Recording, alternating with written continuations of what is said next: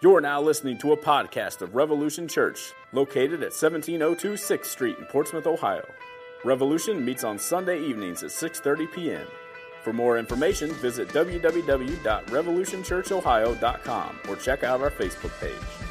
So, how you doing, Revolution Church? All right, I'll take it. I'm.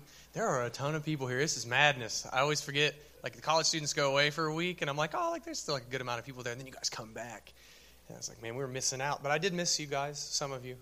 Um, anyway, um, so my name's Dave, and I'm the teaching pastor here at Revolution. And I don't know why I left my hat on. I haven't done that in a long time. Um, yeah, I, am Dave, and I'm the teaching pastor here. And uh, I see a few new faces, and I'm glad you guys are here. Um, what we're doing uh, this evening is we are continuing our series called Bible Stories, subtitled Christ in the Old Testament. And what we're doing is we're looking at how the Old Testament and all of its stories and all of its people really point to and foreshadow Jesus. Jesus himself said that all scripture points to him. He says that in the Gospel of Luke. Um, I'm, I'm, blanking right now on which New Testament writer said that everything in the Old Testament was a type and shadow of the one who was to come, referencing Jesus. So we're just looking at those texts and then seeing how that these stories all, in fact, do point to Jesus. And it's been a lot of fun so far. Um, last week, we took a look at King David and his horrible sins uh, committing adultery with Bathsheba and orchestrating her husband's uh, death, which made him a murderer. Uh, but then we saw in the end how God graciously called King David back to himself uh, through a prophet named Nathan, and that David repented, and he went on to write the 51st Psalm uh, as a token of his repentance and a, and a scripture for us. Uh, but this week we're going to fast forward a little bit. Uh, we're going into last week we were in 2 Samuel. This week we're in the next book, 1 Kings, and uh, and we're going to be checking out an account featuring Elijah. All right, you guys know Elijah? Raise your hands. So I'm talking about, about almost everyone. So Elijah was an Old Testament prophet. Um, he was one of the more notable ones. Not that they weren't all important, but like he's a he's a pretty notable guy. Uh, mainly because, uh, for us at least, God used him in one of the three ages of miracles. Uh, you had like Moses and Joshua being like one of the like the first age, and then you have Elijah and Elisha, which we're going to get to. Elijah and Elisha, second age, and then we have Jesus and his apostles being the third and final age of um, the miraculous gifts and things like that. Um, and, and, that's why we tend to remember Elijah because he, he was a part of some wild stuff. Uh, fun fact for you this was pretty cool. Elijah means my God is Yahweh, which I thought was really, really cool. Like, Jah is just like short for Yahweh. Um, and if you don't know who Yahweh is, I'm not talking about a, different God. I'm not weird. Um, I am weird, but not for that. Uh, Yahweh is, uh, is the proper name of God in the Old Testament. Anytime you ever see capital L O R D, like all caps, Lord, it's actually Yahweh in the Hebrew. That's God's personal name. So Elijah's name means, My God is Yahweh. Um, and God used Elijah greatly as a prophet. Um, he used him to confront uh, a king, King Ahab, that we're going to look at. Um, God used him to raise someone from the dead, to heal people, um, and to call the nation of Israel back to faithfulness to the one true God, Yahweh. Uh, but tonight, we are going to be looking at the showdown that Elijah had between uh, himself and the prophets of Baal. This is, this is one of my favorite stories in the Old Testament. Um, Baal is a, is a false god. We're going to talk about him a little bit more later. Um, and we're going to see how God, using Elijah, called his people, called the, the kingdom of Israel to repentance and wholehearted devotion to himself. Right? So the text this evening is, is really, for us, a call to radical commitment to Jesus Christ. Right? That's what this has to do with us. It's a radical commitment to Christ, is what we're being called to. Um, and I know that sometimes as Christians we fall into uh, a spiritual apathy, you might call it, uh, where, where our hearts have just kind of grown cold towards Christ and towards his gospel. Um, we also have a tendency uh, to submit to Christ only in part, only with certain aspects of our life, but not the whole life, certain aspects of our mind, but not our whole mind. And this text this evening is going to remind us that that kind of half hearted discipleship is an absolute abomination to the God of the Bible. Um, you know, to, to paraphrase a much better preacher than myself named Alistair Begg. Um, Alistair Begg told, uh, well, one time in this actually prelude to a song I was listening to called Regeneration, um, he, he says that the, the call of the gospel is not to the sinner to add a little bit of Jesus to your life. It's not to add a bit of religion to a life that doesn't really love God. That's not the call of the gospel. The call of the gospel is to do a complete about face from the way that we once lived and submit all of who we are, every thought, every deed, every word, in complete obedience and allegiance to Jesus Christ as Lord and Savior. That's what the gospel calls us to do. Christ cannot be your Savior if He is not your Lord. Period. And Christ is Lord of everything. Peter says that God raised him from the dead to prove that he is both, both Lord and Messiah, both Lord and Christ. He is indeed our Lord. And if he's not our Lord, then we can't really call ourselves Christians. But with that being said, my prayer uh, all week, uh, I've been a bit nervous about this sermon. Uh, my prayer has been that you all will receive this sermon well and see what areas in your life that need to be turned over to the Lord Jesus Christ. Um, and I always say this it takes six days right, for me to get a sermon together, every pastor, because we have to take the beating first uh, before we can say any of this stuff with any conviction. Um, right? So I hope that we'll see what needs turned over to the Lord Jesus and then be encouraged by the gospel. Then be encouraged by the gospel of Jesus Christ. Be encouraged by the grace of God towards you in Christ. And have our hearts greatly warmed toward Jesus so that we will all gladly, with a thankful heart, submit ourselves more to Him. Not just external obedience. God's not about mere external obedience. He wants submission from the heart, a heart of thanks and gratitude. So, with that said, I'm going to pray, and then we're going to get into this text. So, let's pray. Father, thank you for your word.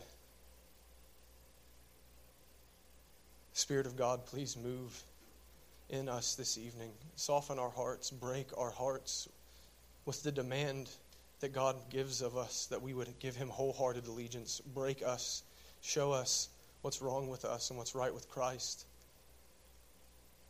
Reveal to us hidden sin in our life. Reveal to us areas that we have refused to give over to the Lordship of Christ. And then please stitch us back together with the gospel. Spirit, please do a mighty sovereign work of grace this evening, or all of our efforts are worthless.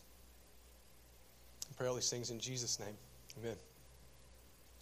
So cool. So a little bit of background before we get into the text. I don't just want to drop you in and have you guys have no idea what's going on because we're, we're going to be in uh, 1 Kings chapter 16, 17, and 18. And no, I'm not going to read all three chapters to you guys. Breathe. You'll be fine. Um, but this is a, a, time in Israel's history uh, whenever the nation is politically divided right? You have the northern kingdom called the kingdom of Israel, which was made up of 10 tribes. And then you have the southern kingdom, the kingdom of Judah, made up of two tribes, Judah and Benjamin. And just so you know, Judah is the rightful lineage of kings because that's the, those are the heirs of King David. Right? But the nation's politically divided. And at this point in history that we're going to jump in with Elijah and King Ahab, uh, at this point in history, they have been divided for about 50 years. Right? Uh, oh, another stuff you need to know thought of this, sorry. Uh, the first king of Israel, of the kingdom of Israel, uh, was named Jeroboam. You're going to hear him referenced in the first few verses we're going to look at. And he led the people into idolatry. Uh, ironically enough, as if the nation of Israel didn't learn anything from what happened in the book of Exodus, uh, he, he fashioned two golden bulls for them to worship, right? Remember the golden calf incident? Uh, yeah, but King Jeroboam made two gold bulls to put in the northern part of Israel and the southern part of Israel. And he did that because uh, the temple, God's temple was in Judah. It was in the city of Jerusalem. And King Jeroboam did not want the people of the kingdom of Israel to have to go into Judah because he knew in his heart if they have to go to Jerusalem, they might form a friendship together again, and then the whole nation will be as one. And then me not being the rightful king, this is not going to go well for me. So he sets up idolatry um, again, two gold bulls. And the account that we're in starts with King Ahab, who is a descendant of Jeroboam, and he does the same, but worse. All right, so let's check this out. 1 Kings chapter 16, starting in verse 29. Uh, also, if you're new, there are Bibles in the backs of those pews. Take one home, but it's going to be up here on the projector as well. Verse 29. In the 38th year of Asa, king of Judah, Ahab, the son of Omri, began to reign over Israel. And Ahab, the son of Omri, reigned over Israel in Samaria 22 years. And Ahab, the son of Omri, did evil in the sight of the Lord, more than all who were before him. And as if it had been a light thing for him to walk in the sins of Jeroboam, the son of Nebat, he took for his wife Jezebel, the daughter of Ethbaal, king of the Sidonians, and went and served Baal and worshipped him. He erected an altar for Baal in the house of Baal, which he built in Samaria. And Ahab made an Asherah.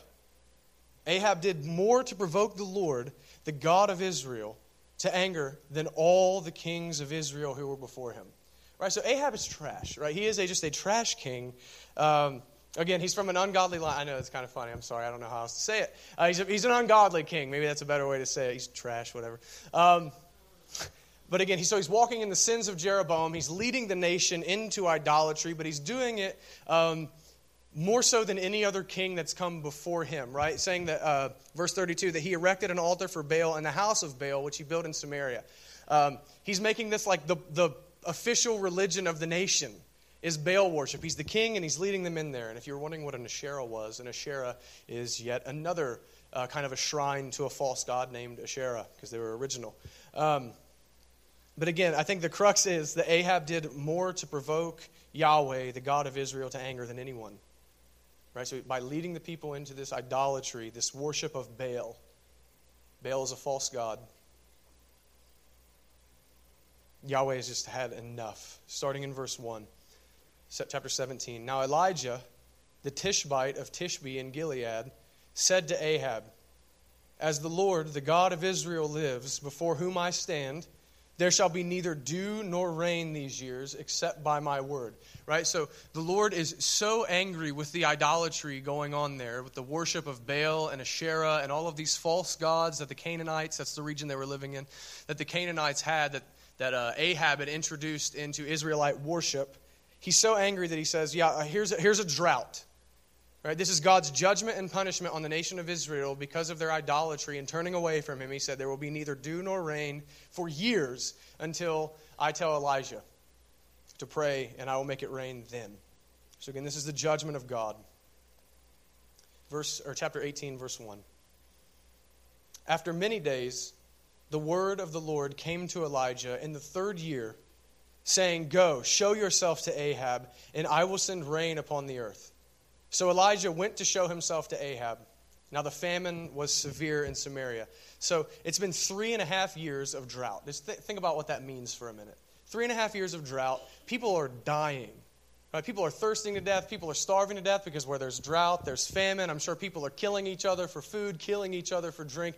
Uh, just Again, this is the punishment of God. This is the judgment of God upon a, people who are idolatrous and refuse to submit to Him and instead turn from Him and turn towards a false God that doesn't even really exist. So, this is some serious punishment.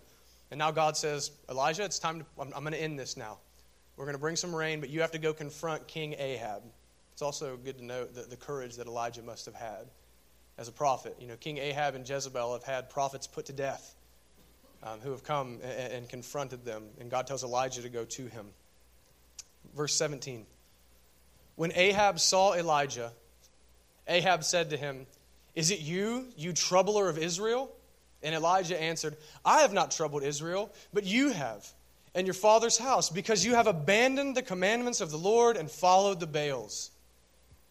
Now therefore send and gather all Israel to me at Mount Carmel and the 450 prophets of Baal, and the 400 prophets of Asherah who eat at Jezebel's table. So Ahab sent to all the people of Israel, or sent to all the people of Israel, and gathered the prophets together at Mount Carmel. And Elijah came near to all the people and said, How long will you go limping between two different opinions? If Yahweh is God, follow him. But if Baal, then follow him. And the people did not answer him a word. I think that's, keep that verse in mind. That's, that's so important. So Elijah said, Hey, Ahab, it's time to put an end to this. There's about to be a showdown between my God and the false gods that you've led the people into worship of. Bring 850 prophets of these false gods together against me, and we're going to settle this once and for all. But that verse 21 how long will you go limping between two different opinions? Bear that in mind. Then Elijah said to the people, I, even I only, am left a prophet of the Lord, but Baal's prophets are 450 men. Let two bulls be given to us, and let, and let them choose one bull for themselves, and cut it in pieces and lay it on the wood, but put no fire to it. And I will prepare the other bull and lay it on the wood and put no fire to it. And you call upon the name of your God, and I will call upon the name of Yahweh and the God who answers by fire, he is God. And all the people answered, It is well spoken. Then Elijah said to the prophets of Baal, Choose for yourselves one bull and prepare it first, for you are many, and call upon the name of your God, but put no fire to it. And they took the bull that was given them, and they prepared it and called upon the name of Baal from morning until noon, saying, O Baal, answer us. But there was no voice, and no one answered. And they limped around the altar that they had made. And at noon, Elijah mocked them, saying, Cry aloud, for he is a God. Either he is musing, or he is relieving himself, or he is on a journey, or perhaps he is asleep and must be awakened. Funniest verse in 1 Kings, I might add. Right? Like, what kind of a God is this? Like, Elijah's going, My God neither sleeps nor slumbers, and he needs nothing. He can always hear his people. Is your God in the restroom, perhaps? Is, that, he's, is he preoccupied, right? Occupado, is that on the sign up there in, in Baal's realm? That's just hilarious to me. Verse 28 And they cried aloud and cut themselves after their custom with swords and lances until the blood gushed out upon them. And as midday passed, they raved on until the time of the offering of the oblation. But there was no voice. No one answered. No one paid attention. That's a false God. Hours. Elijah gives them hours, and Baal does nothing because Baal doesn't exist. This God they've been worshiping. Then Elijah said to all the people, Come near to me.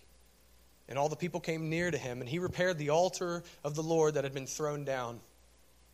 Elijah took 12 stones, according to the number of the tribes of the sons of Jacob, to whom the word of the Lord came, saying, Israel shall be your name. And with the stones he built an altar in the name of the Lord. And he made a trench about the altar, as great as would contain two seahs of seed. And he put the wood in order and cut the bull in pieces and laid it on the wood. And he said, Fill four jars with water and pour it on the burnt offering and on the wood. And he said, Do it a second time. And they did it a second time. And he said, Do it a third time. And they did it a third time. I keep thinking of Thor, right? Like, another. Um, yeah. And they did it a third time. And the water ran around the altar and filled the trench also with water. Right, so just Elijah's doing this. He's, he's saying, okay, uh, let me just make this even more difficult, right? We're supposed to call down fire from heaven, right? That's our God's supposed to do that. Baal did nothing. I'll tell you what, soak my offering down so much that you can't even catch a fire if you put a torch to it, right? So much so that the, the, the trench that he dug around it is full of water. The water has drained off the altar, off the altar and offering and filled the trench. Elijah's doing this so that no one can say that Elijah has deceived anybody and secretly set fire to this. He's saying this must be a miracle because the wood is soaked through if this thing catches fire. Verse 36 And at the time of the offering of the oblation, Elijah, the prophet, came near and said, O Lord, God of Abraham, Isaac, and Israel, let it be known this day that you are God in Israel, and that I am your servant, and that I have done all these things at your word. Answer me, O Lord, answer me, that this people may know you, O Lord, our God, and that you have turned their hearts back. Then the fire of the Lord fell and consumed the burnt offering and the wood and the stones and the dust and licked up the water that was in the trench. It's astounding. And when all the people saw it, they fell on their faces and they said, Yahweh, He is God. Yahweh, He is God. And Elijah said to them, Seize the prophets of Baal, let not one of them escape. And they seized them. And Elijah brought them down to the, to the brook Kishon and slaughtered them there. And that's the text.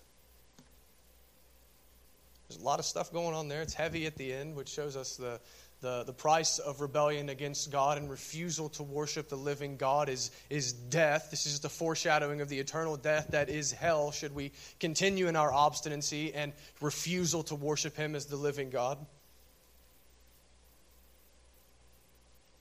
But I think we see in this text, I'm trying to look at it big picture, right? Because we're looking at a big swath of Scripture. We just read like 50 verses roughly, um, or 40 verses roughly we see in the text, I think, as a whole, that Israel's big problem here is idolatry, right? That's pretty easy to see, right? They're worshiping Baal, a false god of the Canaanites, right? Baal is actually uh, a god of, or a supposed god of storms. Storms, lightning, fire, rain, Right? So it's actually ironic that they're worshiping a God of rain and then God strikes them with drought. right? And God does that for a reason, right? God is a great comedian, uh, does irony, ironic stuff all the time in the Bible. Um, but their big problem is idolatry. But I think that if we push deeper behind just a surface level, this is idolatry, I think that we can see that it's not necessarily that they completely rejected Yahweh, they didn't completely reject the God of Israel, but rather they tried to supplement worship of the true God with the worship of Baal. Right? And I say that because chapter 18, verse 21, he says, How long will you go limping or wavering between two opinions? implying that they go back and forth between the living God and false gods, and Yahweh and Baal. They keep running back and forth, back and forth. They're trying to supplement the worship of the living God with the worship of a false God. So, holding that in mind, I think that the real problem here is a divided loyalty that the Israelites have. Again, the people run back and forth between the, the living God and the false gods of the Canaanites. Their hearts are clearly divided. And this is a continuous problem in Israel all throughout the Old Testament. We can watch all, all or you can read all of the prophets. They're constantly saying, uh, Isaiah in particular, turn back from the Baals. Don't worship Baal, worship Yahweh. So it's a back and forth all the time. But the problem of divided loyalty between God and other things is not specific to Old Testament Israel. Right? It's not just particular to them. This is a very, very real problem for us if we're going to be honest with ourselves. And there, are, there, listen, there, there are a ton of ways that this can be preached on. We can talk about finding security in something other than the Lord. There's a ton of ways that we can talk about having a divided loyalty. Uh, but one in particular came to mind on Monday when I first read the text and just would not leave me alone that I think that our church needs to be addressed with specifically. And remember, I, I took the beating first. All right? when I think of divided loyalty, when I think of the idolatry of Israel, I, I, think of this for us specifically at Revolution that, that we are not turning over all that we are to Jesus. Instead, I, I see, I see this um, in, in some more than others, and myself as well. I'm not up here to sound like a self righteous person. I'm a sinner in need of the gospel just as much as everyone else. I'm not nailing this 100%. Um, but I see that, that sometimes some of us, we want to compartmentalize our lives.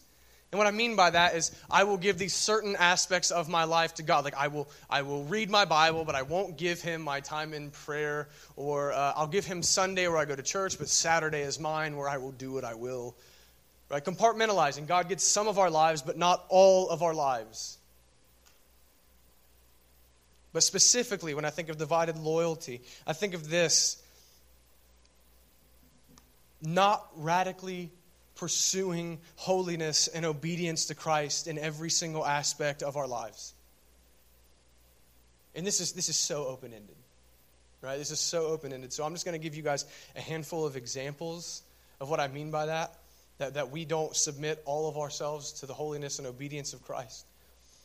I'm just going to give you guys a few examples.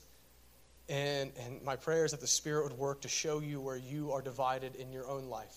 So I'm just trying to cast a large net, right? So just uh, again, yet another disclaimer, because the last thing I grew up hearing hearing preachers talk like this sometimes, um, and I always thought that they were being very arrogant and acting like they had all their stuff together, and I'm like, dude, you're not nailing this. Like you're just a self righteous, arrogant punk, and that's the last thing that I want you guys to think this evening, right? So just disclaimer: I need to clean house on some of this stuff. Right? I I am working on this too. And I'm not being a hypocrite from here on out just because I'm going to attempt to preach this with some conviction. Right? So I'm not being a hypocrite. I just want to bear that to you guys. I, I see the log in my own eye on some of these things. But nevertheless, truth needs preached. But whenever I think of, of not submitting ourselves in radical holiness and radical obedience to Christ, the, the very first thing, which this is the biggest thing in my life, the first thing that I think of is entertainment. Here's a hard question How often do we entertain ourselves with things that God hates? And we won't submit them to Him. How often do we fill our hearts with absolute trash that glorifies sin? Like, really, like, think about this in your own life. Like, oh, and this this hits real close to home, especially here we're a church where we really like theology. We will scream and shout and denounce films like The Shack, which by the way I don't recommend you go see because there's just a lot of trash in it. But we will denounce films like The Shack and then turn around when we get home and fire up Netflix and, and, and be entertained by things that God killed Jesus for. Do you see the irony there? We'll decry certain things and then entertain ourselves with things that Christ died for. We'll listen to all kinds of music that glorifies a lifestyle that God abhors, that glorifies fornication and drug use and murder and violence and not forgiving your enemies and promiscuity. God abhors those things. Read the Bible, it's all over the place. And here's the best part maybe we don't partake in the sins that we are being entertained by, but we nevertheless, we are definitely entertained by them. And this shows a division between our pursuit of Christ and the vain pursuit of the world's pleasure. It shows a division in our hearts, where on some level we actually desire those things or we would not find them entertaining. Would you find it entertaining to watch someone get their throat slit? No, because you wouldn't have a desire to slit anyone's throat. But why would we find something else sinful entertaining? Because a part of us still wants it. We're divided. Another area is speech. We can look in the scriptures and see how Christ speaks in the Bible. We can see commands from Paul to build others up with our speech and to not speak corruptly and to not joke coarsely. And then we turn around and we'll gossip about people. We will tear people down with our words about them when they're not around. We will be completely foul in the way that we speak to one another. We will absolutely partake in perverse jokes under the guise of Christian liberty, though Paul specifically tells us not to. That reveals a divided loyalty between speaking the words of God and the words that the world deems acceptable. James, the, the half brother of Jesus, in his epistle, says that if we don't keep a rein on our tongue, then our religion is worthless. Because out of the overflow of the heart, the mouth speaks. He's referencing Jesus' Sermon on the Mount. A third area is forgiveness. We can look to the scriptures and see God's patience and love and forgiveness to us in Christ, and we extol the forgiveness of God, and we sing about it, and we relish in it, and we love it, and then we turn around and withhold forgiveness from others. We'll allow ourselves to stay bitter, even though we're told to put away bitterness, and we'll hold a grudge against other people oftentimes other believers, and we'll make it about who was wrong. And we will demand to be paid back for how we were wronged. We'll demand recompense, which shows a division between our flesh demanding to be satisfied in God's way of love and forgiveness towards our enemies.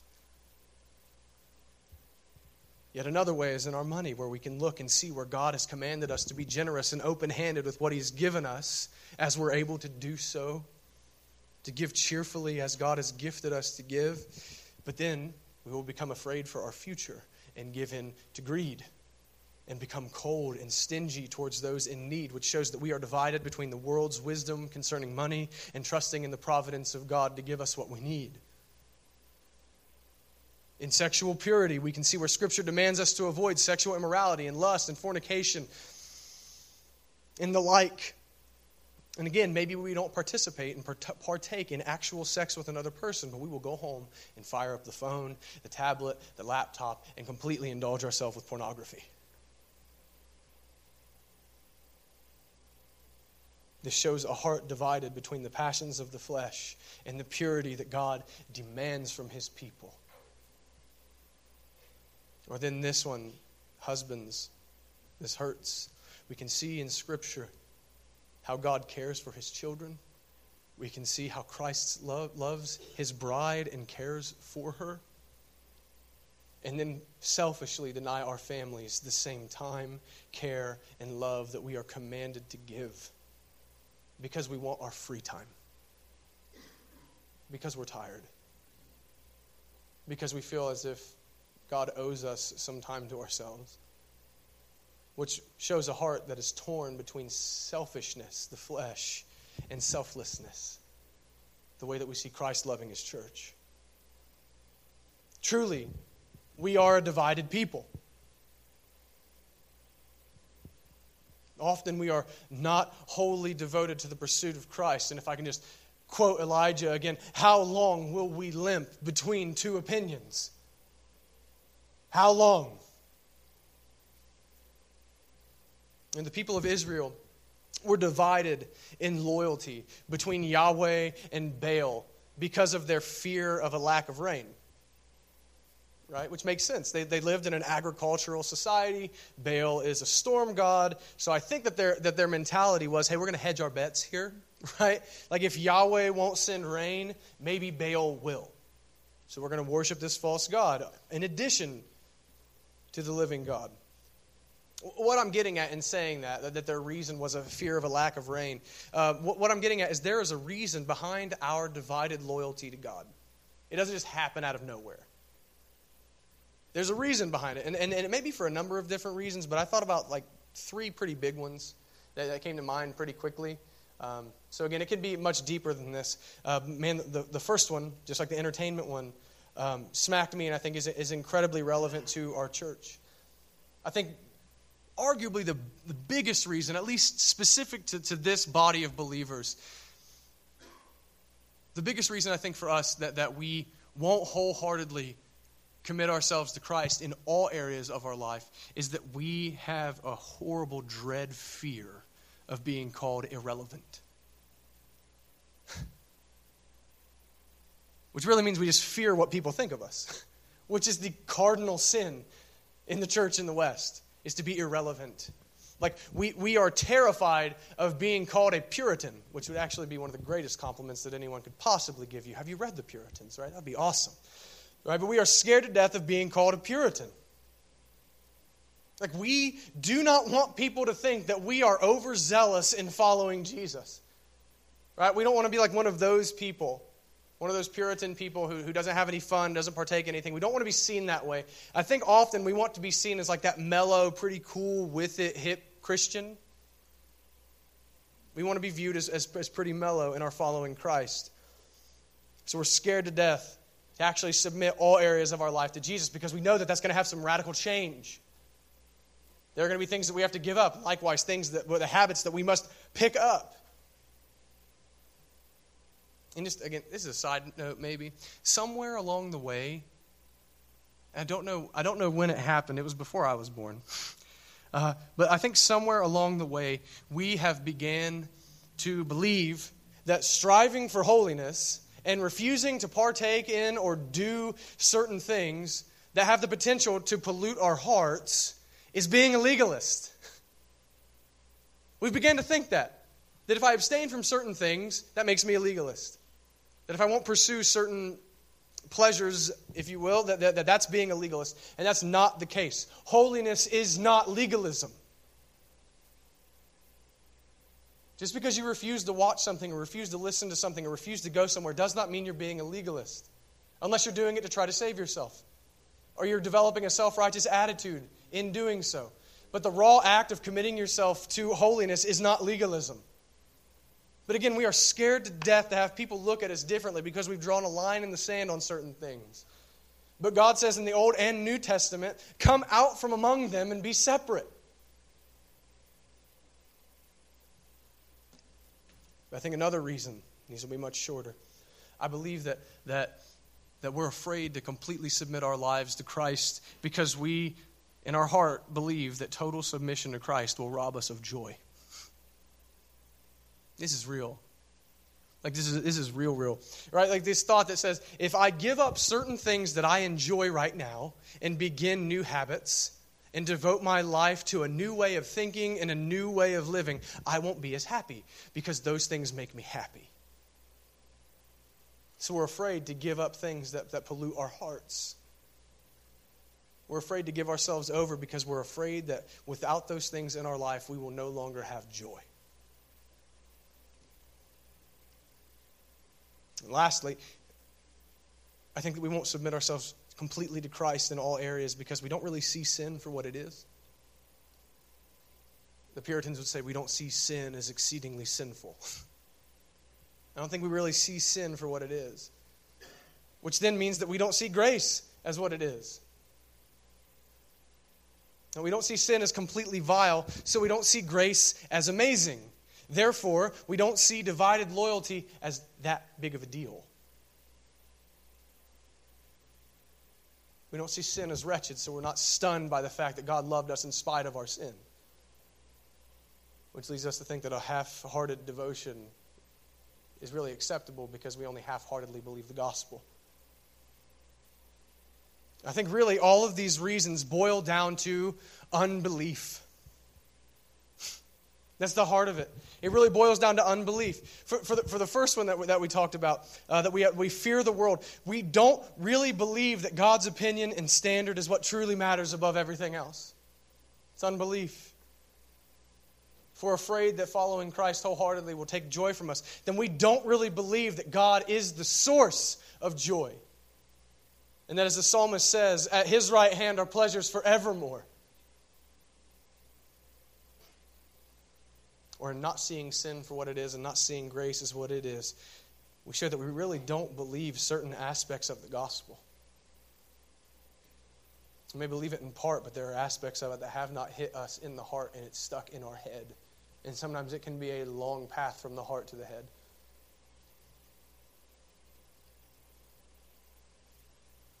But what's God's response to this unbelief and disloyalty? Well, it's righteous anger, it's judgment, it's wrath. God sent a drought, people died. This was judgment from God. I'm sure that the nation went into, pretty much a state of anarchy at times. This is judgment from God which really points us to the greater reality of eternal punishment in hell for those who do not repent of this undivided loyalty. Again, all physical judgment on Israel in the Old Testament, I think most of it at least, points us to the greater reality of eternal punishment. But why does God respond in such a harsh way to a divided loyalty? Well, simply put, because divided loyalty is not loyalty, it's spiritual adultery. Just think about it this way. If I'm loyal to Autumn, and I see you sitting back there, and this is not true. If I'm loyal to Autumn 95% of the time, I am an adulterer. You feel me on that? Right. Likewise, if we are half hearted in our devotion to Christ, we are spiritual adulterers. That is like one of God's number one charges that He levels at Israel in the Old Testament. But we see it in, in, in, the New Testament as well. James chapter 4, verse 4. James says, You adulterous people. Do you not know that friendship with the world is enmity with God? Therefore, whoever wishes to be a friend of the world makes himself an enemy of God. Jesus Christ himself says that we cannot serve two masters. Matthew 6 24. No one can serve two masters, for either he will hate the one and love the other, or he would be devoted to the one and despise the other. You cannot serve God and money. We can replace God and whatever that area is that I refuse to submit to Christ. So essentially, we see in the scriptures where, where Christ himself and the Father in the Old Testament pick one. Pick one. Pick one. The world or Jesus? Yourself or Jesus? The passions of the flesh or Jesus? Pick one. God demands complete allegiance and obedience that comes from the heart. We must pick one.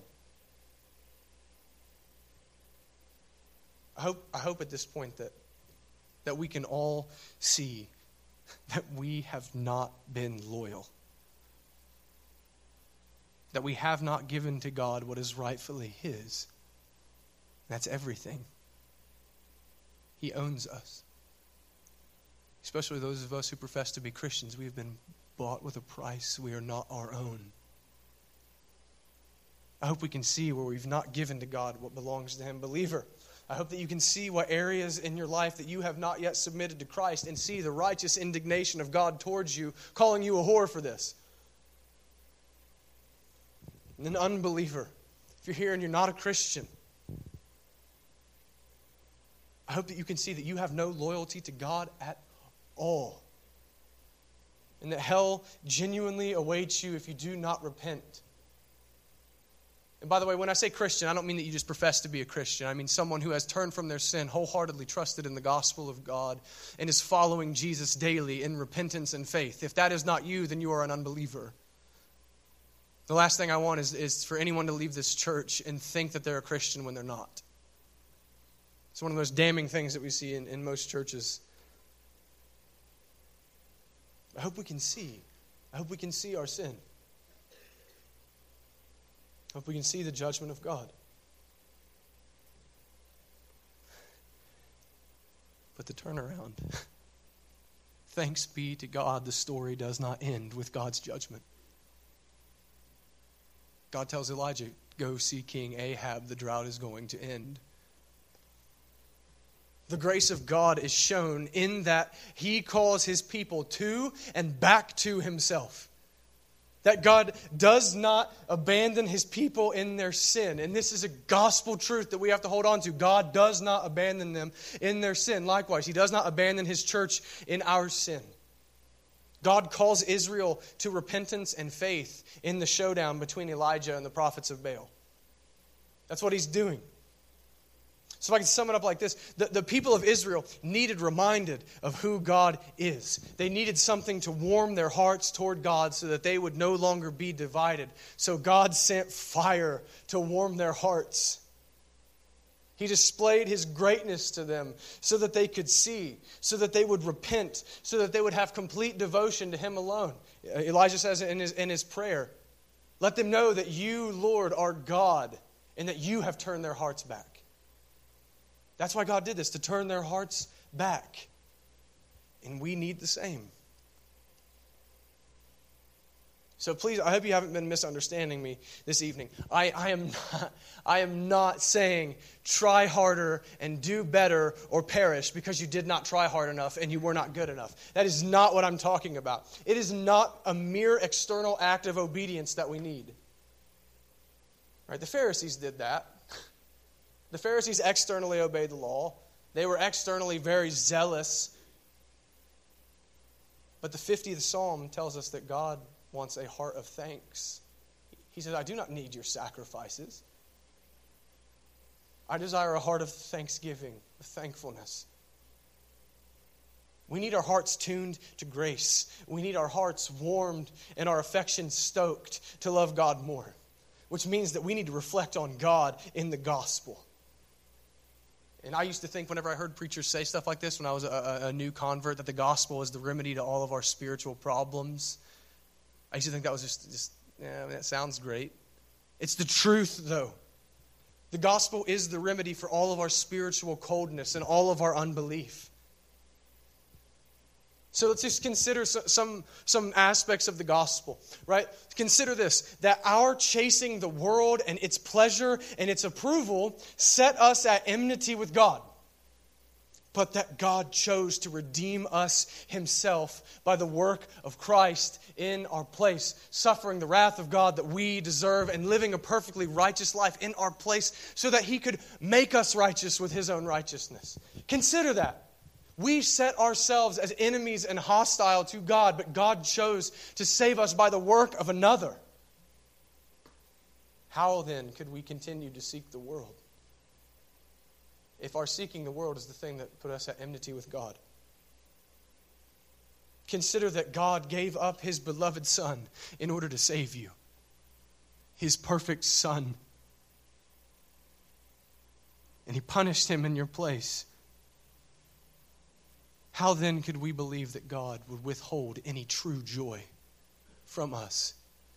To paraphrase Paul in Romans 8, if God did not spare his son, he will not spare anything else from us. How could we think that he would rob us of joy? Consider that God loved and saved us though we are worthless, though we are vile, though we are helpless, and though we are unlovable. And he redeemed us. How could we not love him beyond compare with a heart of gratitude? Remember what you once were before you came to Christ and consider God loved you in spite of that. How could we not love him back? How, how, how dare we grow spiritually cold? But if we really begin to reflect on God's grace in saving us through Christ, we will lay all other allegiances aside in order to follow Him and know Him more. All right, so this is my final point. I've just got a few minutes left. How does this point to Christ? Well, obviously, you've seen in part how this points us to Christ, but I'm just going to sum the story up again. The people turned from God. God sent fire, a miracle, to show them that He is God and that He should be followed above all else. And in a much greater way, God raised Jesus from the dead, to quote the Apostle Peter, to show that He is both Lord and Christ. That He is God, in other words. So if Jesus has been raised from the dead, then follow Him. If not, then don't. But we know, like Paul says in 1 Corinthians 15, but we know that Christ has indeed been raised from the dead. So we must follow him. So again, I'm not saying follow perfectly or perish in hell, right? That is the antithesis of the gospel. I'm not saying do better or go to hell. I'm not saying nail it perfectly or go to hell. Because the gospel is that we are not saved by what we do, but we are saved by what Christ has already done in our place. So that's not what I'm, I'm preaching. But, but nevertheless, if we truly believe, then God has given us the Spirit of Christ dwelling in us that we might pursue Christ. I, I love this about Jesus. I, I, I, love this about Jesus that Jesus tells us, repent and believe the gospel and come follow me. So again, that's I say I said this like almost every week for a month. It's just like the present perfect tense. It means do this and keep doing this. Keep repenting, keep believing, keep following. Jesus knows that following him is going to be full of failure. He knows it's going to be full of sin and full of disloyalty, but Jesus keeps calling to us repent, believe, follow me.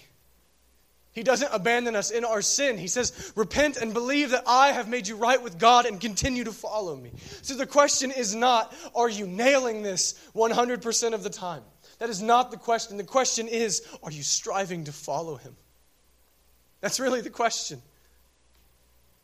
Are you repenting and believing and following daily? Because if we have been converted, we must keep pursuing Him. Furthermore, thank God we are saved by the work of Christ and not our own. Like we sing in, in, in the hymn, the strength to follow your commands could never come from me. We have no hope apart from Christ. Thank God for the gospel.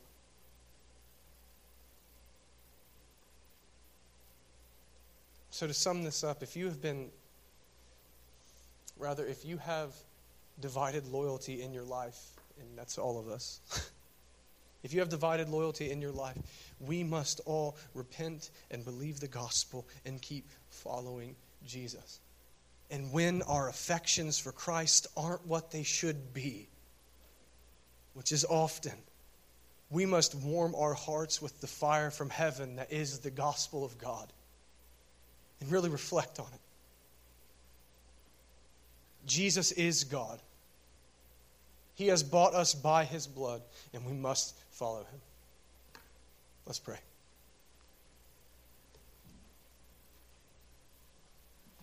Father, thank you for being merciful to us, though we don't deserve it for showing us grace that we cannot measure and that you don't abandon us whenever we commit spiritual adultery against you, but that you just call us back to yourself, saying, Repent and believe and follow. Thank you for that. Holy Spirit, please give the believers in this room wholehearted devotion to your Son, that we might live differently, that we might speak differently and love differently and give differently, that we would be completely different from the unbeliever. God, help us to be holy as you are holy. Spirit, please draw an unbeliever to yourself and let them see the standards of the law that